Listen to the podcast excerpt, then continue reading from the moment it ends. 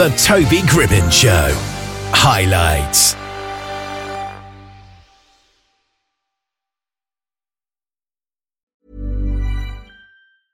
I'm Sandra, and I'm just the professional your small business was looking for. But you didn't hire me because you didn't use LinkedIn jobs. LinkedIn has professionals you can't find anywhere else, including those who aren't actively looking for a new job but might be open to the perfect role, like me. In a given month, over 70% of LinkedIn users don't visit other leading job sites. So if you're not looking on LinkedIn, you'll miss out on great candidates like Sandra. Start hiring professionals like a professional. Post your free job on linkedin.com/achieve today. Planning for your next trip? Elevate your travel style with Quince. Quince has all the jet-setting essentials you'll want for your next getaway, like European linen, premium luggage options, buttery soft Italian leather bags, and so much more. And is all priced at 50 to 80% less than similar brands. Plus, Quince only works with factories that use safe and ethical manufacturing practices. Pack your bags with high-quality essentials you'll be wearing for vacations to come with Quince. Go to quince.com slash pack for free shipping and 365-day returns. Keith Cooper is a retired infantry army colonel, Pentagon 9 11 survivor, and Iraq veteran who's recently authored the book Taking the Mask Off My Journey from Dr. Seuss to the Bible. And Keith is on the line with us here. How are you today? Hey, I'm good. I'm grateful to be here. How are you? I'm excellent, thank you. So, can you tell us a little bit about the personal journey, I suppose, that led you to write this book? Yeah, I I think it goes back to you know why the title, why the timing, all all that stuff, and hmm. the timing was COVID. I mean, that's a simple answer. At the time, all of us were isolated, we're inside, we're told not to go outside. So really, all the phone ringing stopped, all the requirements stopped, and you had time to really think and synthesize what you're doing internally with yourself. And then you look at a lot of mental health issues that are ongoing.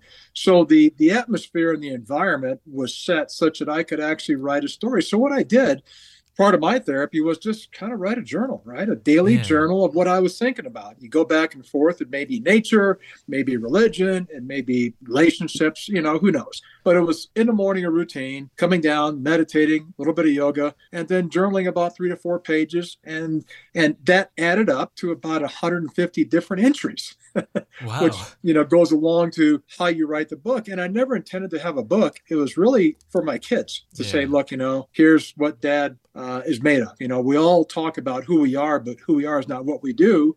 And i wanted to make sure they knew who i was. And this journaling during this time frame which i went back to my childhood my upbringing my ups and downs all really comprised of who i was but it wasn't until sharing it with friends that they said, you know, you need to share this with a lot of people. And that's hence what drove the actual writing of the book. The title of the book, Taking the Mask Off, obviously COVID, taking a mask off, but it was really talking about the mask we all wear, you know, the mask of conformity, right? You know, you teenager, you got to conform with your friends or, you know, at, at the office, you conform, right? Uh, the mask of being happy when you're really not. So we all have these masks, which are imprinted on our face. And I just figured, you know, doggone, it's time to take the doggone mask off, all the mask, not just the KN95s, but Yeah. all the masks. And um, the Dr. Seuss to the Bible was kind of a road network, right? yeah. Growing up, I looked at cartoons. I, I love cartoons, you know, and, and I used to watch Dr. Seuss and, and Charlie Brown and all the rest of, you know, Heckle and Jeckle and all the rest of them. But the Dr. Seuss lessons of, you know, be who you are, say what you feel, because those who mind don't really matter in your life, and those who matter in your life don't mind. So when you start Yeah. with the origin being that upbringing, and you go along and have good parents from the greatest generation, the World War II generation, who steered me right, and then you cap it off with a belief in religion and God, I figured that was a road I should follow. But the truth is, this story also talks about when I got off the road, right? And what I did to get back on the road. So I hope that explains it. Yeah. Well, mental health is a significant topic in today's society. So, uh, h- how do you see mental health being addressed in the workplace, especially environment in environments um, th- th- that your background is in, like the military and uh, our communities?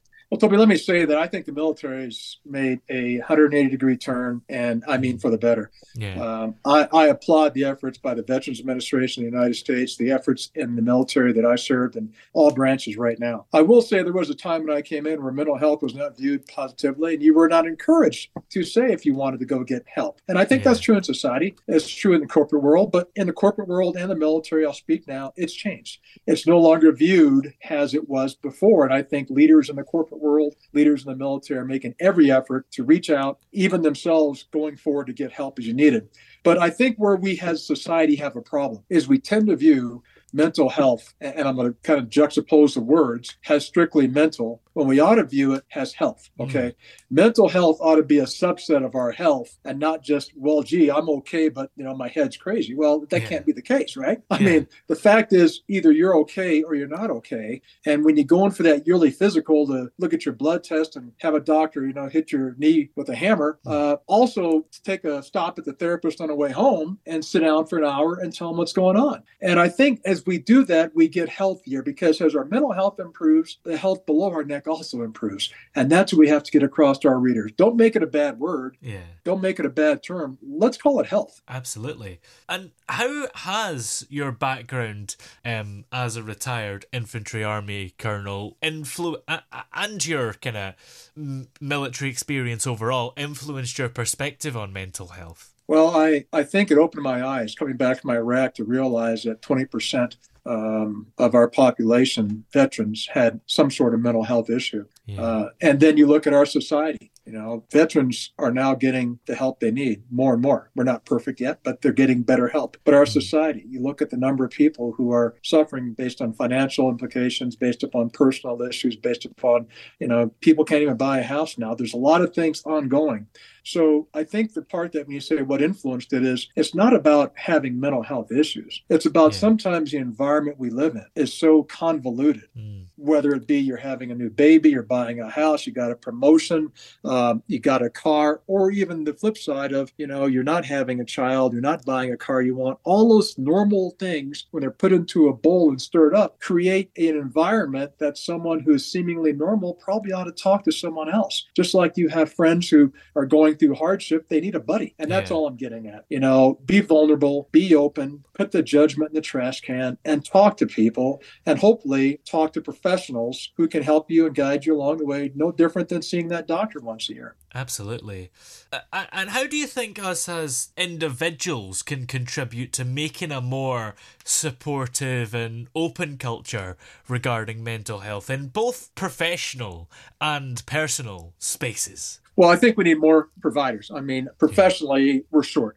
No, I mean, I, am sure you know people who are in this field. They, they they're busier than anybody I've seen, and they're doing a wonderful job. Yeah. So we need more people in that in that field who can help one another. But I, I think personally, it, it all kind of revolves around the question you ask, right? Yeah. When you see someone and you go, "Hey, how's it going?" Well, that's a common statement we say, but why don't we look at that person and go, "Hey, what can I do to make your day better?" Hey, I know you're going through a lot. I want you to know I'm here. Instead of saying, call me if you need me, how about we just show up?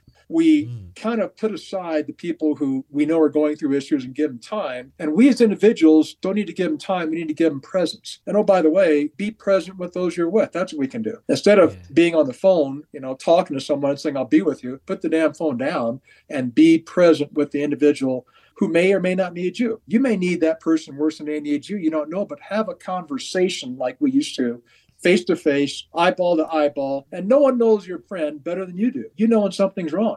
It's ironic to me how when someone does something bad with their life, how we have 15 people come forward and say, Yeah, I knew he kind of or she kind of wanted to do that. Mm. Let's get focused now. Let's go forward now. Let's talk to the experts, go to the experts in your neighborhood, whatever, and be able to get that assessment and treat your friends as friends, non judgmental, and put your arm around them and thank them and, and you know, tell them you love them. Yeah, absolutely.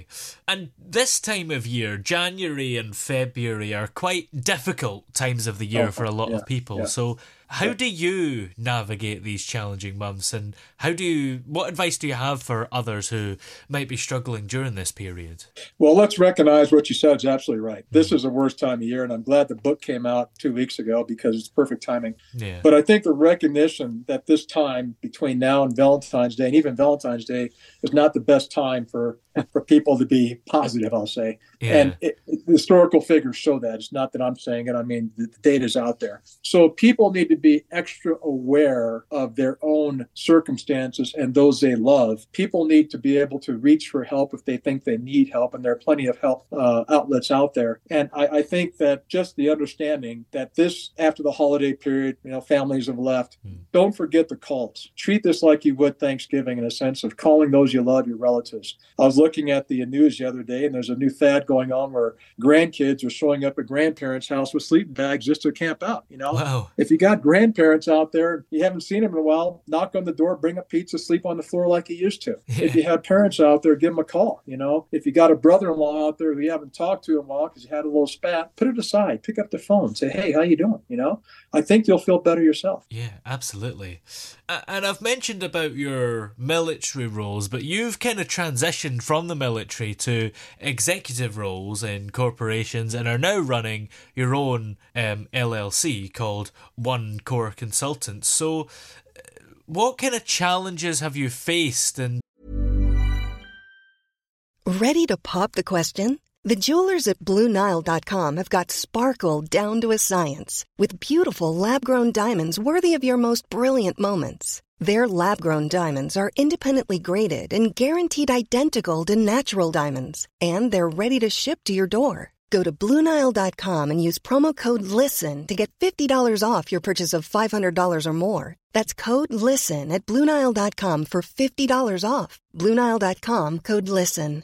I'm Sandra, and I'm just the professional your small business was looking for. But you didn't hire me because you didn't use LinkedIn jobs. LinkedIn has professionals you can't find anywhere else, including those who aren't actively looking for a new job but might be open to the perfect role, like me. In a given month, over 70% of LinkedIn users don't visit other leading job sites. So if you're not looking on LinkedIn, you'll miss out on great candidates like Sandra. Start hiring professionals like a professional. Post your free job on linkedin.com slash achieve today.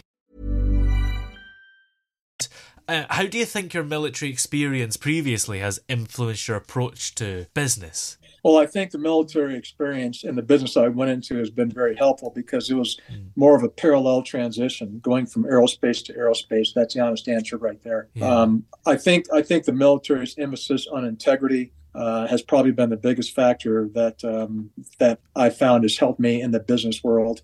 And truthfully, sometimes it paid, sometimes it, uh, wasn't as successful as I would have thought. Mm. Um, I, I, think the one thing that you have to understand is the military, whether regardless of what armed forces you're in, uh, they have strict standards, they have accountability, they have requirements, and they have authority. The corporate world is a little bit different, and I think that transition is important. I'd recommend uh, a good friend of mine wrote a book from CEO to CEO, uh, Bill Toti, phenomenal officer, and I actually had a chance to work with him in the corporate world, one of the best bosses I've had, and that's an example example of someone who really did it right, came from the military, went to the corporate world, yeah. understood the word integrity and values, and followed those through. Uh, but in a nutshell, I think it's helped all of us make the transition. I think the corporate world needs more good military leaders. Um, I think that what they bring to the mix, which may not be product knowledge, is something you can't buy, and that is the integrity and understanding of how to lead people. Yeah. And where would you say you prefer working, the military world or the corporate world?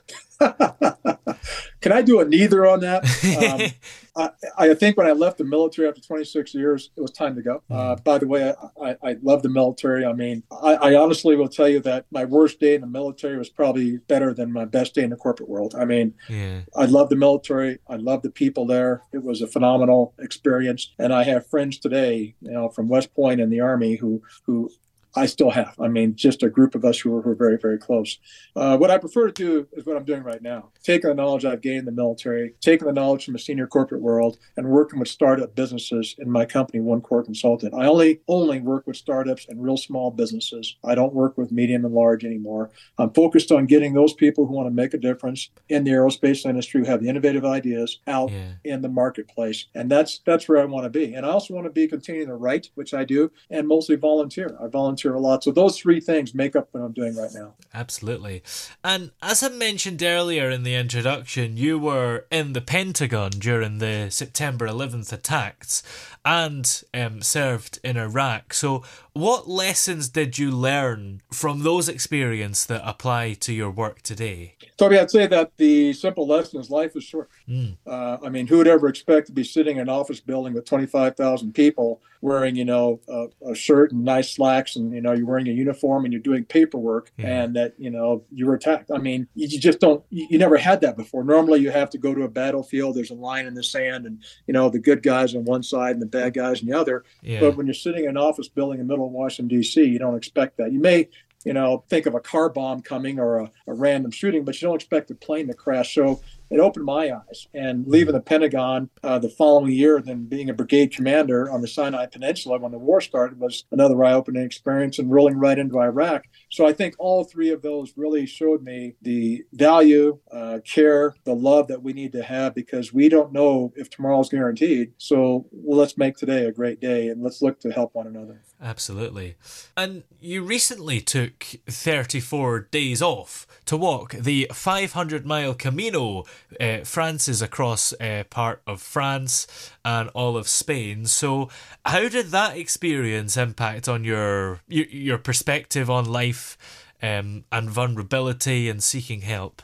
Well, I think the truth is the book was written before I started the journey. It was just in the hmm. hands of the publisher. So it, it, wasn't anything that the, the, the, journey had to do with the book, except the journey validated the book. The journey yeah. was key to me. Sometimes when you're walking along the path of life, you kind of get off a little bit, need to get grounded. So I actually took 40 days off and walked for 34. I took some time looking around uh, Spain and, and uh, Portugal and France. But I, I, I, think that it grounded me again to know that writing the book was the right thing to do. Uh, it gave me a perspective talking to people from other countries and what they were doing. It made me feel uh, one with everyone else on that, that trail for, for many days. Many who had tons of money, some who didn't. But you know what? We were all the same. And we all realized at the end of that that the journey was a reward. And I could hardly walk when I was done, yeah. but I also couldn't wait to go again. So it's probably one of the best adventures I had in my life. I did it spontaneously. I decided in June to do it, jumped on a plane in September, and uh, just took off from there. And I would do it again in a heartbeat. It was phenomenal. Absolutely. And writing a book itself can be quite a, a tough process, maybe intense sometimes. So, was it quite nice once you finished the book to have that time off and do something that is quite peaceful?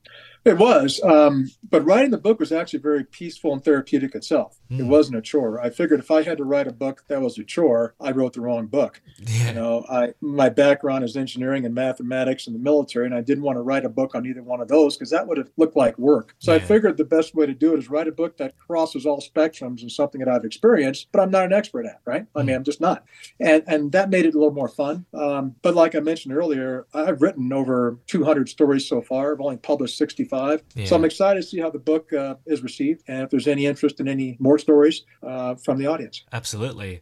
Uh, and how would you kind of define and reflect on your own legacy, considering your diverse experiences in the military and corporate world, and now as an author and consultant? Yeah, that's a good question. Um, you know, we, we hit a point in our life that um, we stop the accumulation. You know, for the first 40 years of our adult life, maybe 30 years of our adult life, we're always accumulating, we're always buying, we're always adding, we're always getting a bigger house, we're getting a nicer car, et cetera, et cetera. Yeah. Um, and, and, there's a point in time when you realize you have less time on the earth than what you've used, right? I mean, mm. so you're, you're at a point in life where you're looking at the end like, oh my goodness, normal expectancy. You know, I, am kind of beyond, I'm, I'm beyond the 50 yard line, okay? Put it that way. uh, so you change from the accumulation and worrying about the vested stocks and retiring when you're 65 and having a lot of money, but you can't move because you're so out of shape. You change from that perspective to what difference can I make? Yeah. What difference can I make aside from giving money? Where can I volunteer? What can I do right now?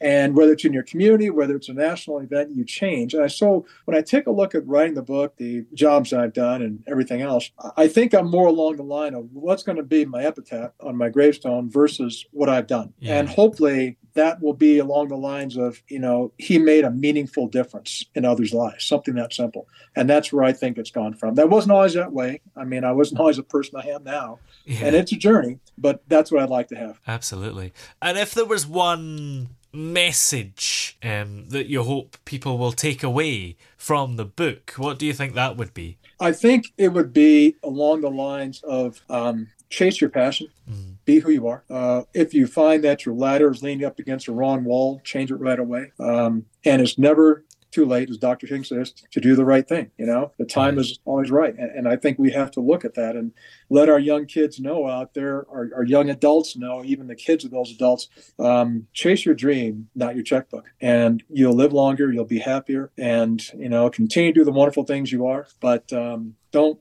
let the mask conform who you are. Absolutely. Well, this book is, of course, called Taking the Mask Off My Journey from Dr. Seuss to the Bible. But are you working on any more books or any other projects that are coming out after this? Well, I am. I uh, funny to say that. I have a novel coming out late this year. Um, I'm a big fanatic of the Cold War. If you look at a hobby, I, I, love the you know the Tom Clancy type movies, things like that, and mm. the spy movies. So I oh, wrote yeah. a novel called The Sixteenth Republic, which fictionalizes an attack on the state of Alaska, um, and more to follow on that. Uh, I'll put it in the website. But um, it's it's almost done. It has to go to uh, developmental editor, then the editor, then publisher. Same process, and then it'll be out. It'll be wholly different than the memoir I wrote on on, uh, on taking the mask off. Yeah. And then there's another chance that, given as I mentioned earlier, if taking the mask off is something people want, there are a lot of stories out there that I've written that I haven't published yet. Very similar, two to three pages in length with questions at the end if people find it helpful on different topics. Sounds exciting. And in the meantime, where are all the places that we're able to get this book, Taking the Mask Off? Amazon. Amazon. Everybody knows Amazon, right? Oh yes. Uh, so it's on Amazon. Um, my website is www.longlakelore.com. That's www.longlakelore.com. A little blurb about me is on the website. Then there's a buy now box you can see and check on the the uh, part there too. So there's a couple ways to get it. Uh, I don't think it's on Kindle yet because Amazon just released it uh, a couple weeks ago. Yeah. Uh, so it's not an ebook, but there's paperback and hardback, and probably ebook in another month or so. Brilliant. Well, many thanks for talking to us today. It's been great to have you on the show. Thank you. Even when we're on a budget, we still deserve nice things. Quince is a place to scoop up stunning high end goods for 50 to 80% less than similar brands. They have buttery soft cashmere sweaters starting at $50 luxurious Italian leather bags, and so much more. Plus, Quince only works with factories that use safe, ethical, and responsible manufacturing. Get the high-end goods you'll love without the high price tag with Quince. Go to quince.com/style for free shipping and 365-day returns.